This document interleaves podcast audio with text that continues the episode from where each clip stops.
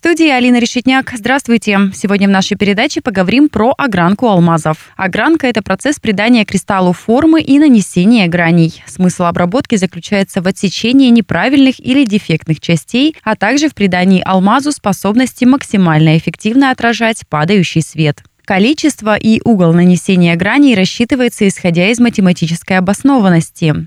Грань получают путем шлифовки кристалла на диске с алмазным покрытием со скоростью 4000 оборотов в секунду. Сегодня подробнее остановимся на русской огранке. Считается, что бренд «Русская огранка» вошел в мировую бриллиантовую индустрию благодаря смоленскому заводу «Кристалл». Все начинается с закупки алмазов. 70% сырья «Кристалл» закупает у компании «Алроса». Остальное у Дейбирс и на вторичном рынке. На Западе такая огранка считается стопроцентным гарантом самого высокого высокого качества алмазной обработки. Все дело в правилах работы с алмазами, которым всегда следуют огранщики в России. В 1977 году в Советском Союзе были установлены жесткие требования к огранке и полировке бриллиантов. Точное соблюдение этих стандартов стало отличительной чертой отрасли в стране, и со временем на идеальность русских бриллиантов обратили внимание ювелиры по всему миру. Если обычно при огранке приходилось искать баланс между качеством и весом в каратах, российские огранщики имели преимущество преимущества. Их оплата зависела не от массы бриллианта, а от соответствия его огранки эталону. В качестве сырья использовались только лучшие алмазы из Якутии. Эксперты гемологического института неоднократно делились, что они всегда могут отличить бриллиант, ограненный в России. Даже через микроскоп не удавалось найти следов полировки на гранях. Само понятие русской огранки было придумано вовсе не огранщиками, а самими зарубежными клиентами, которые точно знают, совершенство существует.